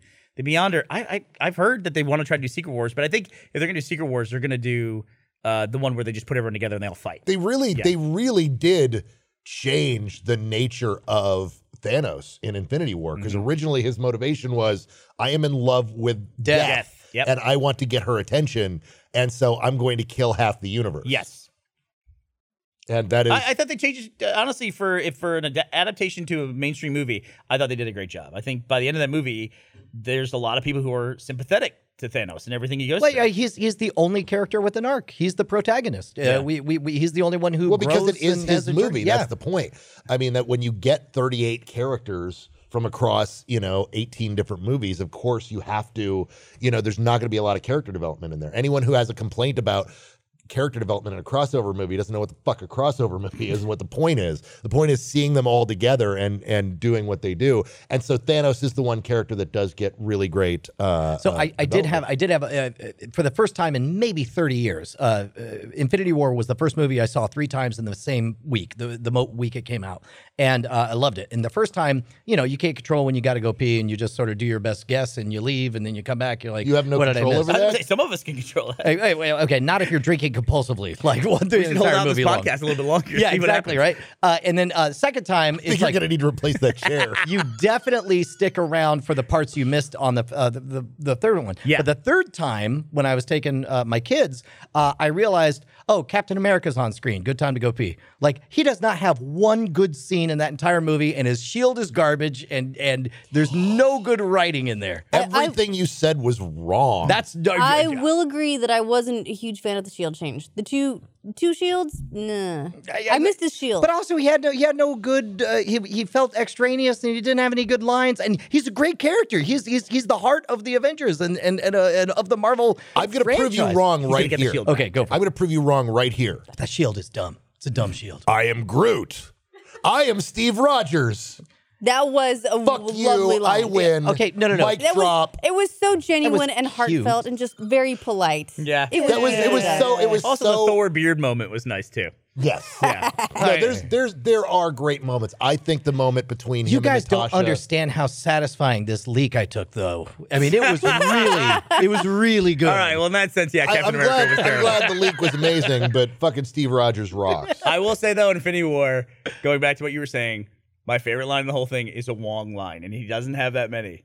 But it's like right at the beginning. It's a really great scene at the beginning when they're in the. Am I gonna get this wrong? The sanctum. Yeah. Sanctum Sanctorum. Yeah. Uh, my favorite, uh, my favorite typo of all time that I've dealt with is one time uh, Scott sent me a draft that said the Sanctum Sanctorum, Santorum. and so I, I, there's, there's two very different interpretations. That's exactly what happened in my head. Was I was like, oh, this is where uh, Rick Santorum hangs out, and then it's like, oh wait, no, There's this that is the other thing. Um, But Wong's line is great when they're coming down the stairs, and it just seems like it almost seems like they're playing with the manservant thing a little bit because Strange is gonna go out and get him food.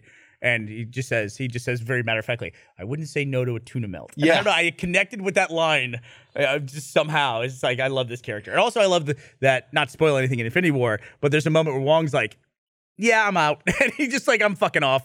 I can't do anything about this, so I'm going to go back and just watch the Sanctum because that's my job. You So might as well have said, "Have you seen how many characters there are in this movie? There's no room for me."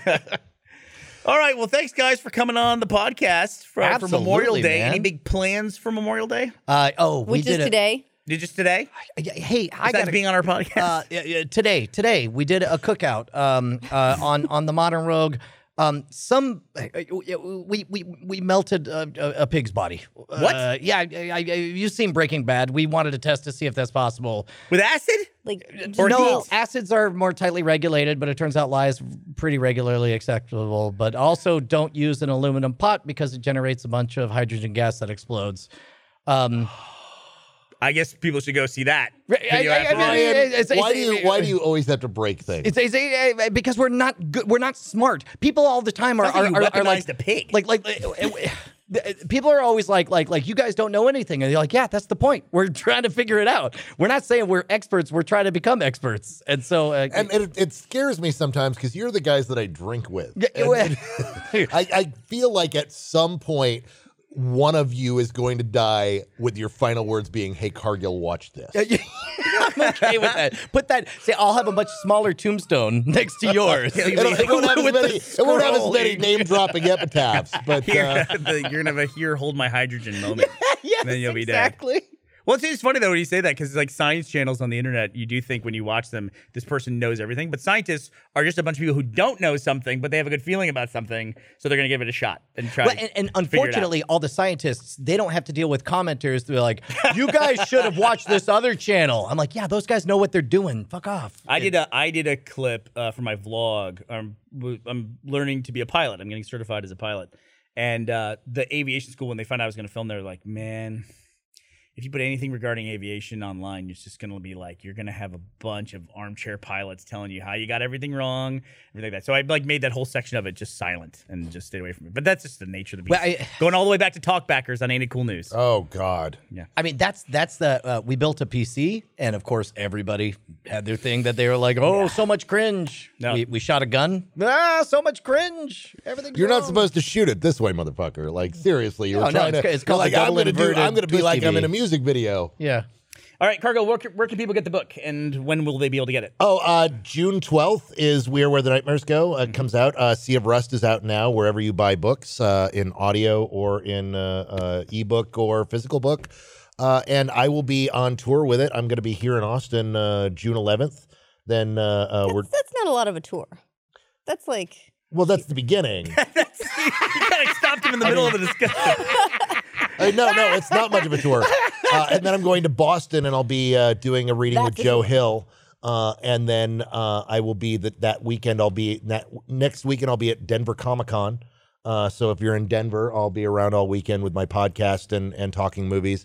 And then the week after that, I'm going to be at Cinepocalypse in Chicago, where me and Scott Derrickson will be the co-presidents of the uh, the board of Cinepocalypse, and we'll be showing uh, a lot of very cool movies, some of which I've seen on the circuit this year, and uh, lots of really, really great indie horror and action that's going to be played there. It's going to be a lot of fun. And then I get to come back home.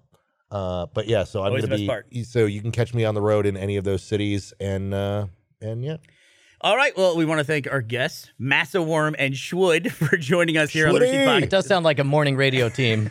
Massive Worm and Shwood. special Memorial Day podcast. And stick around for the post show if you're a first member, uh, where Ashley will be telling me how she's going to support me for a year financially while I go pursue some dream. nice. I got this. Bye, everybody.